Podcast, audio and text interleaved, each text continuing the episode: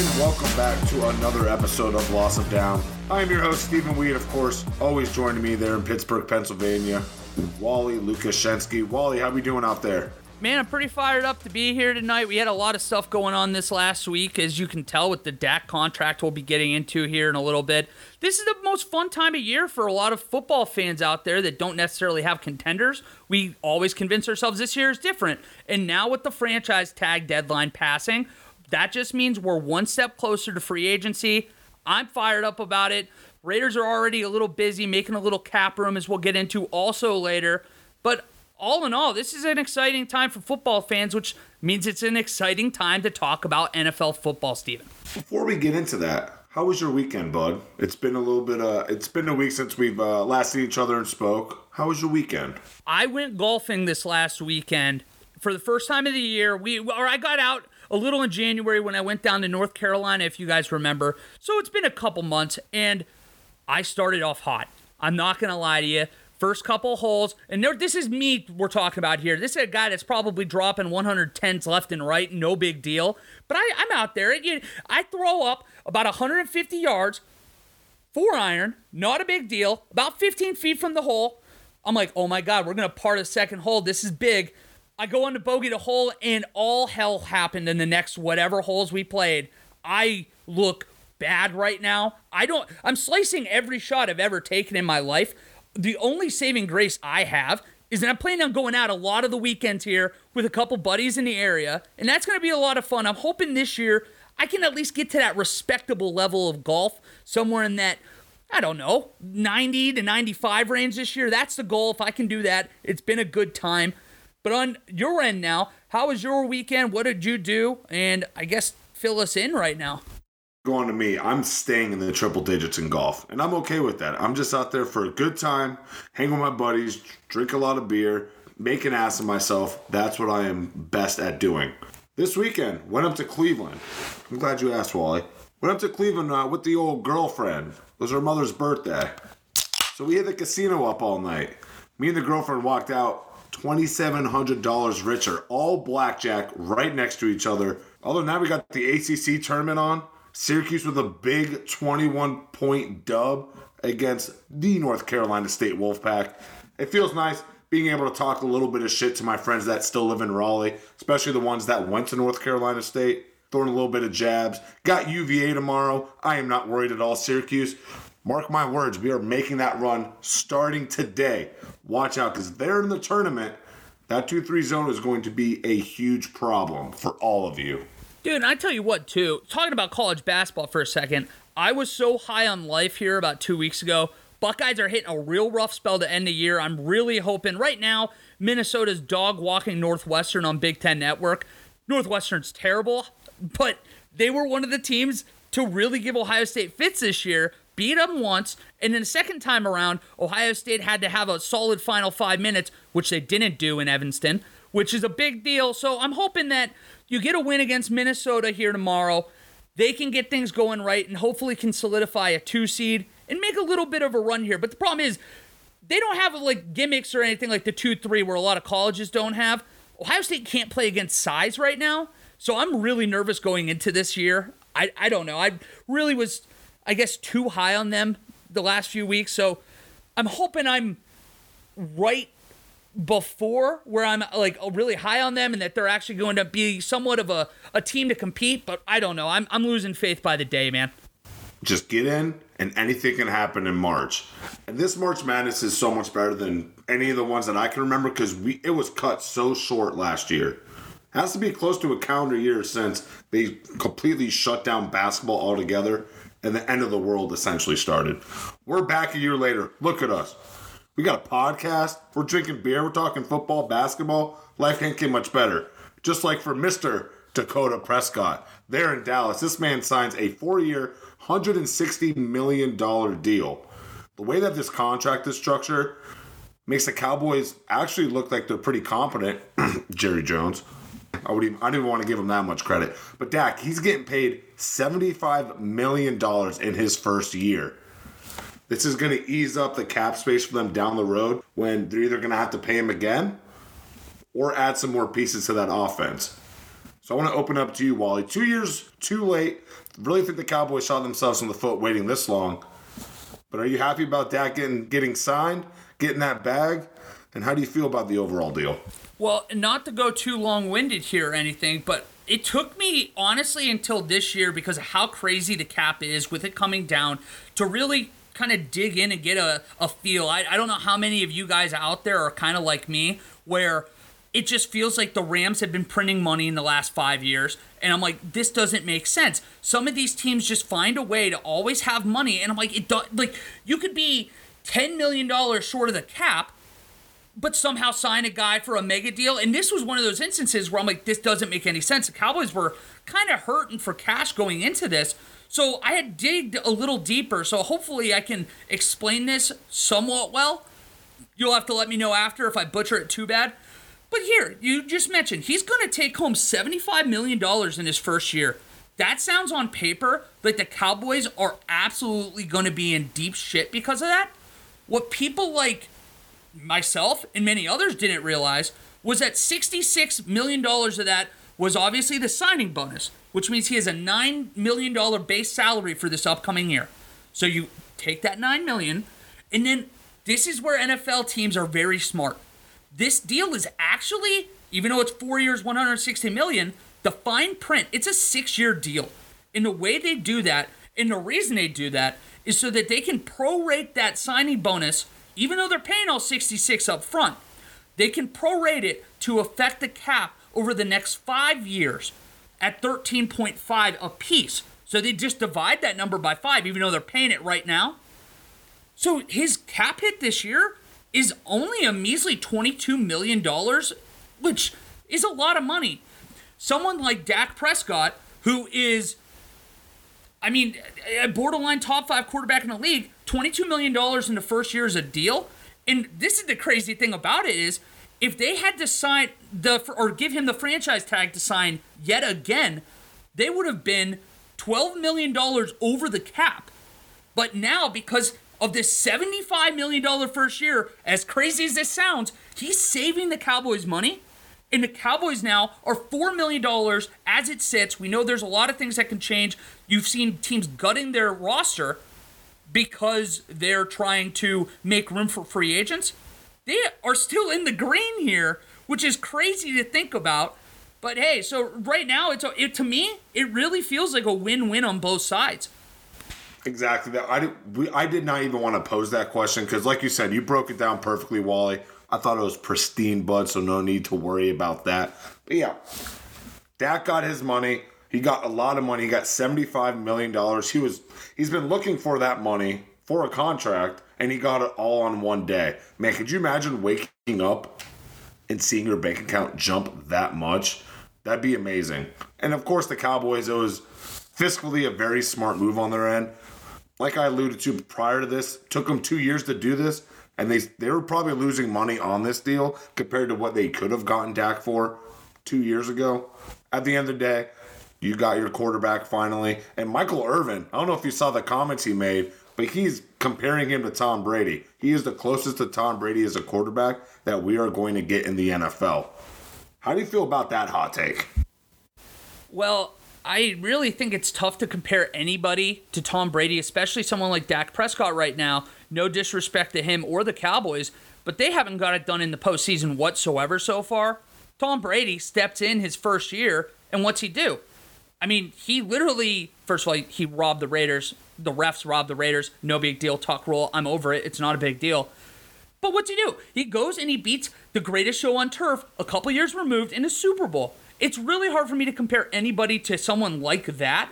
Now, I will say this Dak Prescott's significantly better than I ever expected him to be a few years ago. And I think realistically, with the market value of quarterbacks, as big as this contract looks at face value right now, they got a decent deal considering the fact he is that fringe top five, at least top 10 quarterback in the league. And with that offense right now, you'd imagine they're going to jump right back into everything. I mean, last year was the biggest endorsement of Dak Prescott to me that there could be that he gets hurt and the team imploded on itself.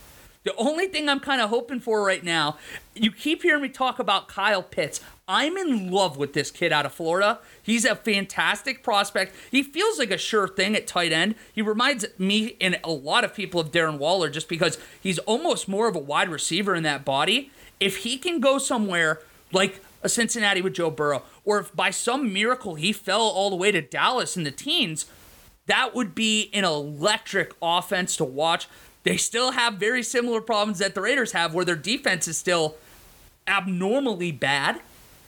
But I would love to see that offense add another piece like a Kyle Pitts. You know, I mean, it, it, it would at least get me excited to watch them try to win games 42 to 38 every week. That's fun football. I mean, it's not traditional fun, but it's new school fun, and I can get behind it. So for me, I like Dak Prescott a lot. Now, I, I don't know, maybe you feel entirely different about it where you think the Tom Brady comparison is warranted. But to me, it's it's just tough to compare anybody like to or anybody to Tom Brady right now when you don't have any accolades to really show for it. I dislike the comparisons overall. The Dak, you know, Dak to Tom Brady. No, you are literally comparing apples to caviar. You cannot compare those two. But just a pet peeve of mine, it's just comparisons overall. Oh, Kyle Pitts. Oh, he's going to be the next Tony Gonzalez. Oh, this running back, he's going to be the next LaDainian Tomlinson. Where do these comparisons come from? Why do we put them on such a high pedestal and then when they vanish off the face of the earth, the following year we make another comparison with a a highly touted running back, wide receiver, whatever it may be. I hate comparisons because they are never equal in the NFL. So I definitely do not stand by the Tom Brady, Dak Prescott comparisons. Do they make their teams better? Absolutely. Or is he a great leader? Absolutely. You see how quick that team changed because they were. Don't forget they were 12 and four. What number one seed his rookie year? They've kind of declined since then. Don't really fully blame that on Dak more or less the offensive line starting to shatter a little bit, showing the true colors of what the Dallas Cowboys are without that offensive line. But the comparisons out the window. Now, Tom Brady's old team just acquired, yeah, boy, Trent Brown for a 2022 fifth round pick. You guys also sent a seventh round pick in the exchange. While you're the Raiders fan, I'm, and I'm kind of preaching to the choir, you know, writing's been on the wall here for a little bit. I guess the Raiders were planning to either restructure his deal if they couldn't find a trade partner. Ended up finding a trade partner in the New England Patriots, where Trent Brown already had sent, spent a year, and he already seems pretty pumped about going back to New England. He's posted on his Instagram page, so pumped to go there. So, Wally, are you upset about your boy Trent Brown going to the Patriots? Is this going to be the first domino that falls and potentially a big offseason for the Patriots? I absolutely think for the Patriots, this is a great move and a great value move. This is, again, we're talking about a guy that signed a, a really big deal with the Raiders a few years ago to basically, I mean, he was getting paid left tackle money. Now, there's obviously the conversations out there are right tackles worth that money? Personally, if you get a guy like Trent Brown at his peak, yeah, absolutely, they're worth that money. In New England, a lot of people I feel like have forgotten this last year it felt like half of their defense sat out because of COVID concerns. You bring in Trent Brown, you bring those guys back, and who knows, you add a quarterback this offseason, which it sounds like they're obviously going to do, just a matter of who that guy is going to be. We'll probably discuss that a little bit, potentially here in a week uh, after free agency to see if there's any noise about that or potentially trades. Because there's, you know, there's people out there that still think Jimmy Garoppolo going to New England makes a ton of sense for a reunion. For the Raiders, though, this was kind of expected. This has been a Trent Brown that doesn't seem like he's been very happy in the organization for quite a while now. He's been posting stuff throughout the last few months that kind of were cryptic and seemed like he was wanting out. I want to say about a month ago. This isn't verbatim, so take it for what it's worth, but he said something to the effect of the name on the back of the jersey m- means the most. So he's saying basically, I'm looking out for number one. I'm looking out for me. And credit to him, he's back to where he wants to be. He's getting paid good money to be there. And for the Raiders, that's a big ticket off their books. They also cut Gabe Jackson this last week, and they cut Richie Incognito, although it sounds like Incognito will be back on a lesser deal, which you're going to see all over the NFL this year. Teams trying to restructure deals or cut and then sign again for a lesser value for the simple fact of the cap came down. So you'll see things like this throughout the next couple months. I'm not overly devastated about it. If a guy doesn't want to be there, I don't want you there. And I know that kind of sounds harsh, but if you're not fully invested, I don't feel like you can really give the most that you can give for a team. And yeah, Trent Brown was solid, but five games last year. You're paying this guy all that money to play five games. He seemingly came into camp overweight. The Raiders weren't happy with him. And then he not only got himself in a situation with COVID that was raising red flags and frustrating for Raiders Raiders fans alike. He also was around several starters and through contact tracing got them to miss several significant games in the middle of the season. So for me, yeah, it's a bummer it didn't work out, but I'm not going to sit here and cry that he's gone. I say, you know what? You have pl- like much more money now to go into free agency. Who knows? Maybe it sounds like you're going to have your guy Denzelle Good coming back, and then you just have one position, assume you get incognito on that lesser deal, that you have to replace on that line. We'll see if they do that in the draft, if they want to do that through free agency. But now all of a sudden the Raiders have money, and I'm not going to lose any sleep about it. The best ability is availability, especially if you're making that much money. And then backtracking what you said, the contract tracing. It's like obviously, you know, you end up not giving a shit about this team, putting them in positions not to succeed. In a season where, you know, this seemed like they could have gotten everything together, make that playoff push, get over that hump. Yeah, it's more or less of what have you done for me lately? Not much, but kind of fuck our team over a couple games, as well as eat our money and only play five games. Good riddance, goodbye. But the main reason we are on this episode are the people that we had stand on on certain teams. The franchise tag. Franchise tag deadline was yesterday, March 9th, at 4 p.m. Eastern. I'm sure that seems to be the deadline everywhere is 4 p.m. A lot of people that got tagged. Most notable names, we got Chris Godwin, 15.8 million with that tag. Marcus Maye, safety for the New York Jets, 10.5 million. Carolina franchise, franchise tagging their tackle, Taylor Moton, 3.6 million. And the one that stuck out to me the most, Allen Robinson. He got the franchise tag, but there was a lot of chatter with him on social media about how the Bears haven't reached out to him since. We obviously know the Bears are in the middle of trying to find their quarterback. Maybe that's why they franchise tagged him. There's a lot of people that got tagged on here. So I'm going to toss it to you here, Wally. One person that you were surprised got tagged, one person that you were surprised did not get tagged. Well, first of all, for the one that I was most surprised weren't tagged, Cincinnati not tagging either Carl Lawson or William Jackson III was really mind boggling to me. Yeah, they're in a rebuilding stage, but you have your guy Joey Burrow there. And you need defensive pieces there too. That Bengals team, all the way around both sides of the ball, had gaping holes last year. Carl Lawson and William Jackson III are two guys that were very few bright spots on a very bad defense. So I was really stunned. I know that's a lot of money. You're talking about 18 million to Carl Lawson or about 15 million to William Jackson III. And now they're sitting going into free agency at 46.6 million going into the open market what really confused me about it was this is a team with an owner that's typically very close to the belt. He doesn't spend a lot of money in free agency. Mike Brown likes to build from within. He likes to basically keep those guys forever and win through the draft and just basically develop your own talent. So, a lot of the people that are close to the Bengals believe that this is a chance or a way for them to gamble on getting Joe Thuney that great offensive guard for the New England Patriots for so many years. And guess what? He's from Southwest Ohio. He's a Southwest Ohio native from, uh, I think, Montgomery County, if I remember right, which is like 30, 40 minutes from downtown Cincinnati. So it makes a lot of sense that they would try to target him and try to get Joe Burrow a little protection. But guess what? If you miss on that, not only do you not have Joe Thuney, you are looking at Carl Lawson and William Jackson III very likely to test that market itself. They can, in theory, re sign those guys too, but now they've lost all that leverage on those guys. So you better be sure that you're going to get Thuney to make this work. And if it does, I'm not going to be too pissed off about it.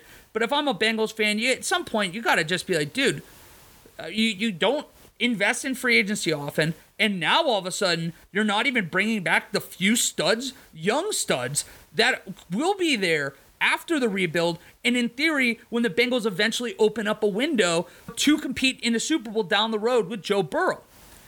Now I'm going to switch over to who wasn't tagged, and I'm going to go up to your boys in Green Bay. I was really surprised that Green Bay didn't re sign or franchise tag at least Aaron Jones. This is a guy, and Jamaal Williams, for the record, he obviously wasn't going to be a candidate to get to tag, but he's another guy set to hit free agency. Those two combined for 320 carries last year, over 1,600 yards, and 11 touchdowns between them. A.J. Dillon had less than 50 carries last year. You'd imagine that one way or another, he's going to be taking on a larger role, as he'll probably be the number two back. He just doesn't feel necessarily like a 2021 bell cow. He's a little bigger, he's a little slower. I think you would love to pair that with someone like an Aaron Jones. So, again, this is similar to what we were talking about with the Bengals. This doesn't mean Aaron Jones isn't going to be a Packer next year. But what it means is they're not willing to pay him that money to be a Packer next year. We already know teams don't really value the position all that much. You typically will see teams let guys walk at free agency and typically bring in guys through the draft because they're young, they're on the rookie deal, and running backs are kind of a dime a dozen. For me, though, I, I just think that that's a team that trying to maximize this window with Aaron Rodgers right now you have to make sure that offense is really well put together. Defense finally took huge steps this last year. And if they can get Aaron Jones back, or if they move on from that, if you can bring in a guy in the draft that's going to immediately step in and make a difference, then this is probably a really smart move. It's just a matter of do they hit and will that rushing attack take a step back this next year? I've been saying it all offseason. I am not expecting Aaron Jones back in Green Bay and the offense that Matt LaFleur runs, it's very offensive offensive line, tight end, blocking tight end heavy, and having a run game. So you can circulate everyone out there. Granted, he's been very lucky with the running backs he's had. Todd Gurley, Derrick Henry, Aaron Jones. Those are his last three running backs. So obviously that offense can look very good. Now, to your point, AJ Dillon only had 46 carries, still averaged 5.3 yards, two touchdowns, very minimal but he's showing at least that he could potentially be getting this done. Now, we were saying the same thing about Aaron Jones, Jamaal Williams a couple years ago, so why not let that flourish? The only reason they didn't flourish then is because it's Mike McCarthy and he's an absolute idiot. Have fun with that one, Dak Prescott, especially if you got Zeke behind there. There you go. So I'm not surprised, Aaron Jones, you're going to go play in Miami, bud. I'm, I'm glad for you. Thank you for your years in Green Bay. It was awesome watching you. I expect Green Bay to re sign Jamaal Williams on a cheaper deal, have the split carried, uh, maybe have a little bit of a running back competition between him and A.J. Dillon. But I would not be surprised uh, if Green Bay ends up drafting a run, running back in the draft. It feels like they draft one every year in the past 20 years. So law of averages, you know, you just throw shit at the wall, see what sticks. Oh, there's James Starks. Oh shit, there's Aaron Jones. Oh shit, there's Jamaal Williams. Oh, there's half of Eddie Lacy. Perfect. We can make this work. Now, the one that I was most surprised about um, getting the franchise tag, I little I harped on it a little bit earlier, was Allen Robinson. Dude's an absolute stud. I think the most outside of Keenan Allen, the most underrated receiver in the league that no one talks about. Now I get to watch them destroy the Packers twice a year, and I always keep a close eye on that Chicago Bears team. But Allen Robinson's an absolute stud. Dude has never been able to have a NFL caliber quarterback, and he's still putting up 11, 1,200, 1,300 yards with Mitch Trubisky and Blake Bortles as his quarterback. Those are his most notable quarterbacks. Now, the person I'm most surprised about that did not get franchise tag was Kenny Golladay for the Detroit Lions. I mean, Green Bay's able to snag him. Good. If not, I'm glad to see you get out of the division. Kenny Golladay is only 27 years old. He's a, he was a Pro Bowler in 2019. 2019 and 2020, he had back to back 1,000 yard seasons. You know, this year he missed 11 games, only had about slightly under 400 yards and two touchdowns. I get that. So you want to cut ties. But the dude's young. You're going to need to have a target for Jared Goff because seemingly there's no one left on the roster. We don't know if Marvin Jones is going to return on something cheap. You're taking Kenny Golladay out of there. I have no idea who the hell Jared Goff is going to throw to. Dude struggles enough throwing to his receivers, and now you're not going to give him anyone to throw to. Jared Goff is always going to have such a, a vengeful spite towards Sean McVay for the situation that he just put he just uh, got put in in Detroit. But it's okay, Goff. You're finally playing for a coach and a team that wants to see you play and turn the ball over. I don't know, probably 15, 20 times in the season. I gotta be honest with you. I don't know how much Detroit actually wants or expects to see Jared Goff succeed, which is part of the reason why I think they did choose to let Golladay walk because I think they're sitting back and expecting to be terrible this next year. So they're in the QB sweepstakes come 22's draft. Maybe I'm way off. I just think this Lions team is preparing for a potential 2 and 14, 3 and 13 kind of year. And if that's the case, I don't think that Goff is necessarily in their future plans. It was more of a, you know what, let's see what we can get for Matthew Stafford. If Jared Goff decides that he's going to play to that potential they thought going into his rookie year in LA, sure, then that's that's great. But it hasn't really panned out. They yeah, they made to the Super Bowl a few years ago, but it kind of felt like in spite of Jared Goff opposed to because of what he did. I might be way off though, but either way, if I am a Packers fan, a Bears fan, a Vikings fan, you best believe I'm thrilled to get that man out of my division because he's going to be a guy we're talking about for the next five to 10 years without question. I'm kind of putting you on the spot. Do you have any any teams that he could potentially land with that you can just think off think of off the top of your head? See, it's tough this year purely because of the the shrinking cap issues. A lot of teams that might want him, I don't know if they'll be able to afford him. So right now, I'm not really sure. I th- this is to me, it was kind of a little bit of a surprise too that he was let go. So I think that we'll obviously get more of a gauge over the next few days on where it seems like talks are heating up, or at least interest is heating up. But this is still so early afterwards. And here's the most obvious statement you'll ever hear on this show. But he's going to go somewhere where a team is looking for a number one receiver that's young, entering his prime. But uh, right now, to me, I don't know if I would have a, a good feeling about one team over another. We don't even know all the teams that are done cutting people to make room on the cap. And who knows, maybe because Golladay's hitting the open market, you might have a team decide, you know what? Maybe that guy that's five, six million dollars worth on the books, we can let him go pony up a little extra money to Kenny, and hopefully we can sway or persuade him to come back. And if worse comes to worse, again, it's another position that you can usually find at least decent value, even in the middle to middle late rounds in, in the draft.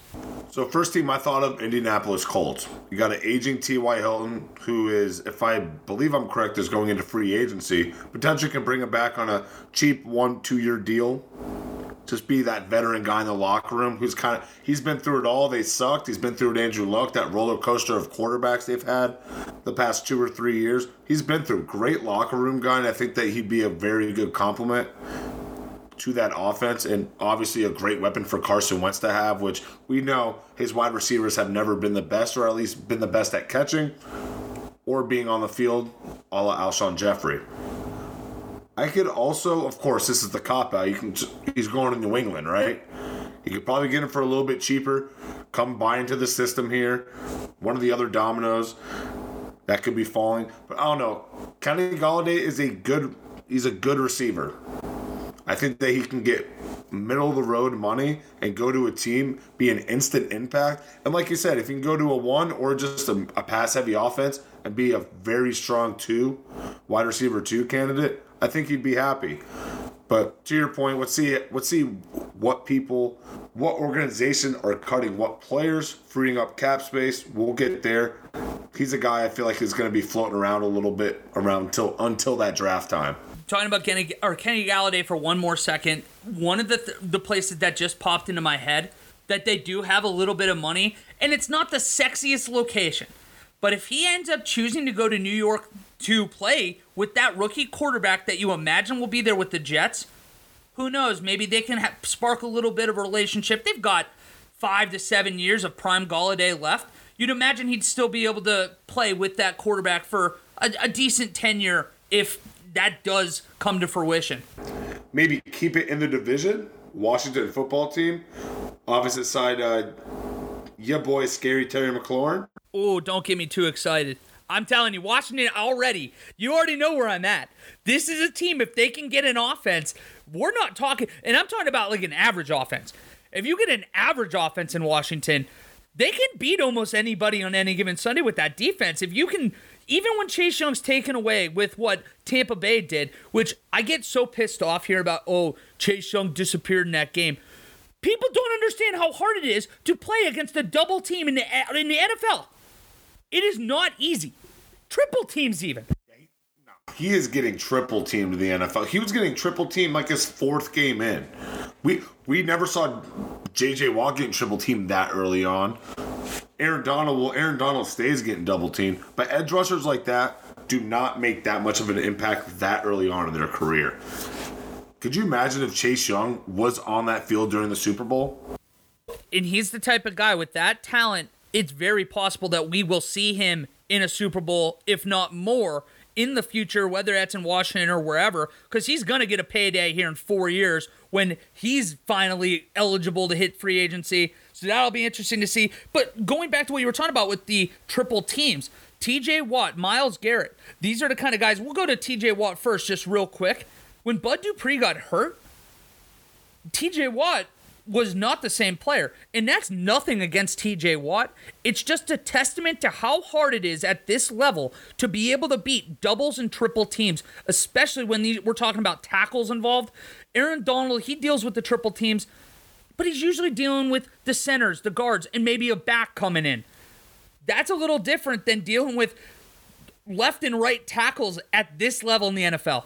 David Bakhtiari, obviously, my boy rings the bell, or or your boy Trent Brown, Orlando Brown for the uh, for the Ravens. I mean, any of the tackles, exactly. I honestly could not agree more. We'll move on here to the Super Bowl champions, the Tampa Bay Buccaneers. Re-signed Lavonte David to a two-year, $25 million extension, 20 million of that guaranteed. His cap hit next year is only 3.5 million due to the three voidable years in contract. It's proof the salary cap just does not exist in the NFL.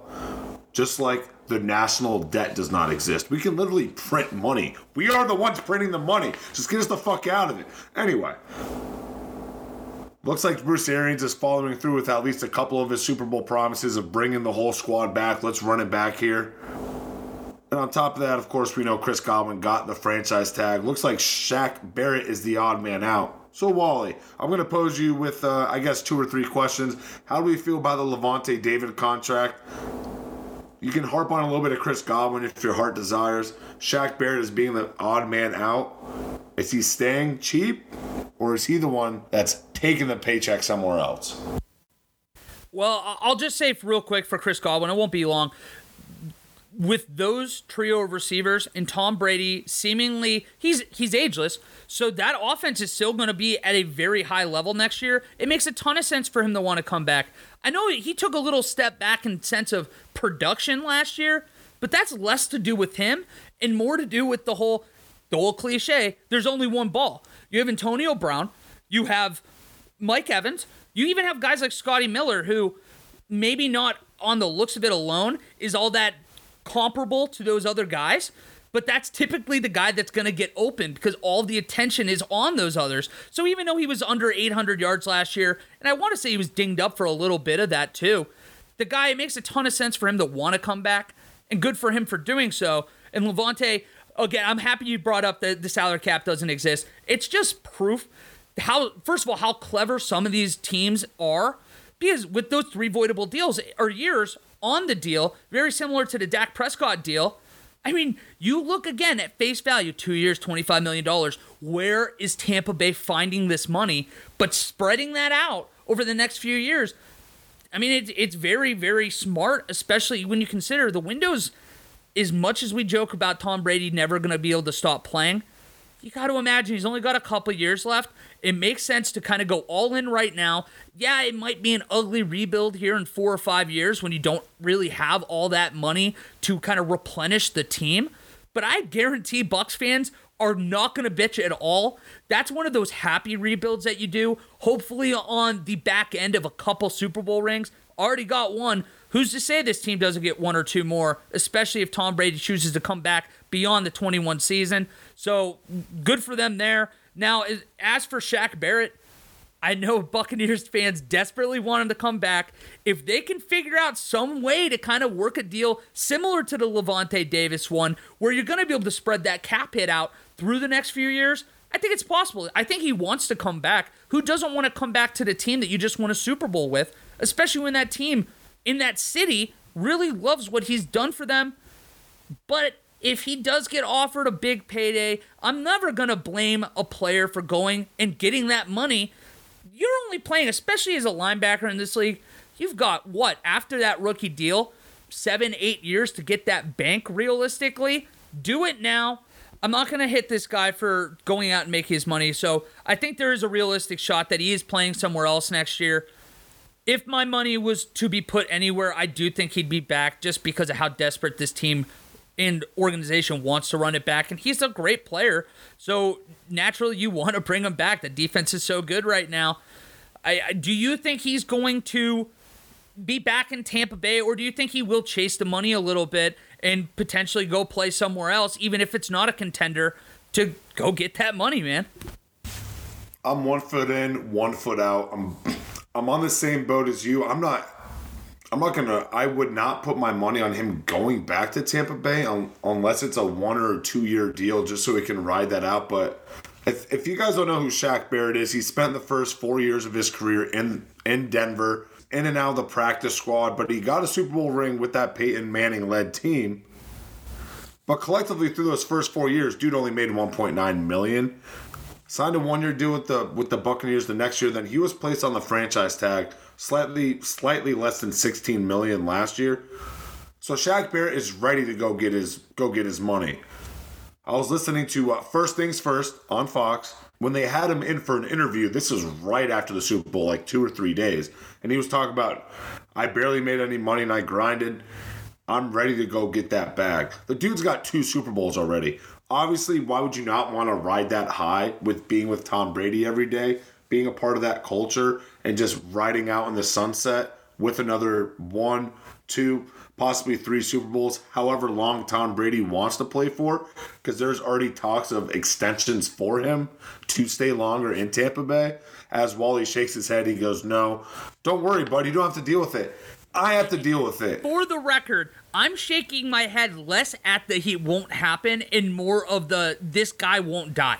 I'm so you are finally getting to deal with what the AFC has dealt with, you know, it serves you right to deal with it for four or five years. Yeah, whatever. Why don't you just uh, tuck it between your legs, Wally? But yeah, Tom Brady is is the Michael Myers of NFL quarterback. Dude never runs. He's walking everywhere. Oh, that man's dead. He is not dead. He's always lurking.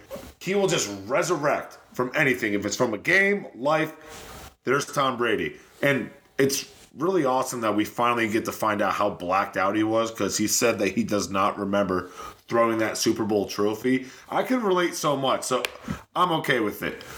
I will let him beat the Packers' ass here for at least a couple more years, as long as he's thrown the Super Bowl trophy over over to another boat. Now, before we do wrap up here, Wally, some fun news that we kind of glassed over: the XFL and the Canadian Football League are possibly talking about a partnership. Since both those leagues got canceled last year during the COVID, they're potentially thinking about teaming up. What do you think about that idea and how the fuck would that even look?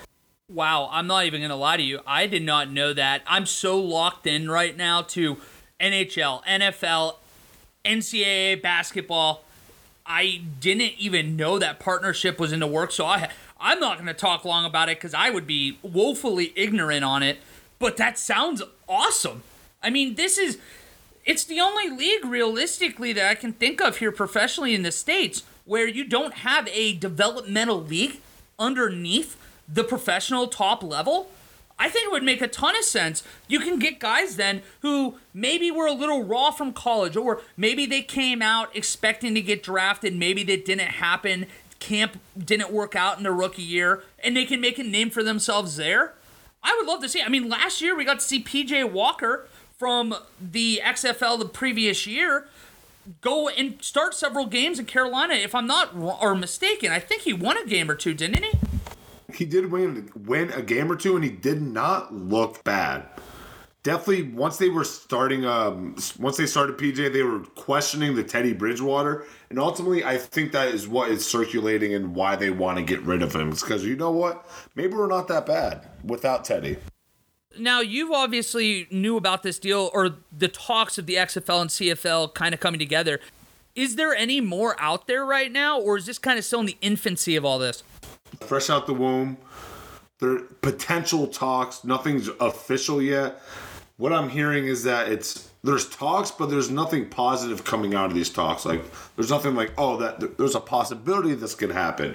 Oh, we are thinking about it. It's like, nah, we're not really think that this could form into anything, but and we're just gonna kind of talk a little bit. So it's it's very it's in the um I would even I would even call it an infancy. I think it's a it's an embryo at this point. All right. Well, honestly, even if it's in the embryo stage, that's really exciting. Hopefully, it can happen the XFL, unfortunately, it felt like this second time around, they finally felt like they had a few things figured out that they, the AAF or whatever from the year before, didn't have, which was really cool. I mean, you got to see St. Louis sell out game in, game out. You can tell how thirsty they are for a real football team again since the Rams left for LA. It would be really cool to give a few of these cities that want to prove that they can support an NFL team if that ever were to come up and if it doesn't, at least that they have 20 to 30,000 people that are willing to go to games here in the spring. Because, I mean, Lord knows, I love watching football year round. And when the NFL's not available, you best believe I was watching Cardale Jones sling it with the DC Defenders last year before COVID came around. We'll ignore the. Oh, shut the fuck up. We both know that he got benched only with that five or six game season. I just am really upset that the coaching staff had it out for him. I love Pep Hamilton right now. He, obviously back in the NFL, great coach. I don't know what his vendetta was, not wanting a guy who's completing 40% of his passes and throwing like three picks a game. But if you ignore that, Cardale Jones was much watched TV. I will love him forever. I won't forget about 2014. Fun story for you. I think I told you while we were in school together this last year. I lost a bet with three of my buddies when I was in school. Ohio State was going into the Big Ten title game. JT Barrett in his freshman year just tore his ACL. Braxton Miller's arm was off. So Cardale's going into the Big Ten title game basically raw. We've never seen this guy before. Only thing we knew about him was he was the guy that sent the tweet, I ain't play no or I ain't here to play no school or whatever it was. So my buddies are like, "Hey, wh- what are the chances that Ohio State not only beats Wisconsin tonight, but they go in a run and they can win a national title. And I remember laughing in the guy's face. I'm like, dude, I'm just happy that we're here at this point. There's no chance in hell this team not only wins against Wisconsin, but wins convincingly enough to jump Baylor and TCU to get in. Then they have to beat Alabama. Then they have to beat Marcus Mariota and the Oregon Ducks. No chance in hell. I would bet any kind of money. Oh, really? Like, I don't even want your money, guys. I tell you what, I'll do whatever you want. Just tell me what it is. They told me then, like, all right, if Ohio State wins a national championship, you have to get Cardale Jones' tweet tattooed on your ass. They have not paid up their end because they're supposed to pay for it. But the moment they do, there will be the tweet right there on my right cheek, and it will be there for the world to see. And you best believe I'll be flaunting that shit. I personally won just slightly under thirteen hundred at the at the casino this past weekend. Like I said earlier, I'm waiting for another fourteen hundred for my sports gambling. I've been hot, still staying hot, staying away from the Turkish league. Parlay really fucked me one day. I am more than willing. If those same buddies listen to this podcast, I am more than willing to just pay up front for them. I tell you, but but it has to be the whole cheek.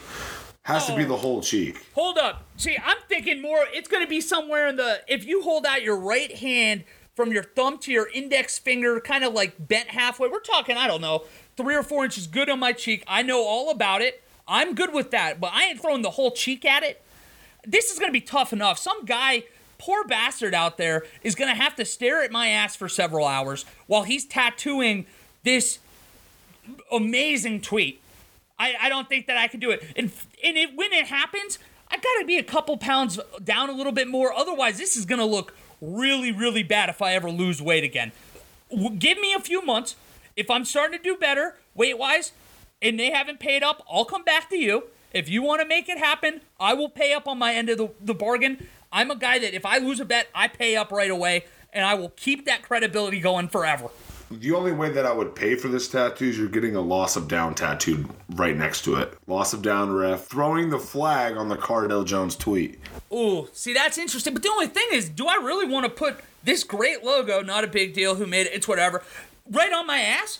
This is this is prime real estate. This is to be the one where you're to have women tramp stamping it in 10 years.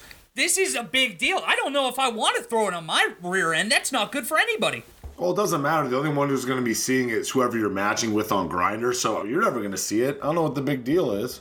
Yeah, but they're going to have to look at it the entire time, and I don't think anybody wants to do that. If I ever, ever want to find a wife, what what's that going to look like when I'm like, hey, um, hun, I gotta, I gotta show you something. I got a deep dark secret, and then she's like, oh my god, he killed someone, and I just pull my pants down, and there's a tweet talking about I ain't here to play no school, next to a ref throwing a flag at it.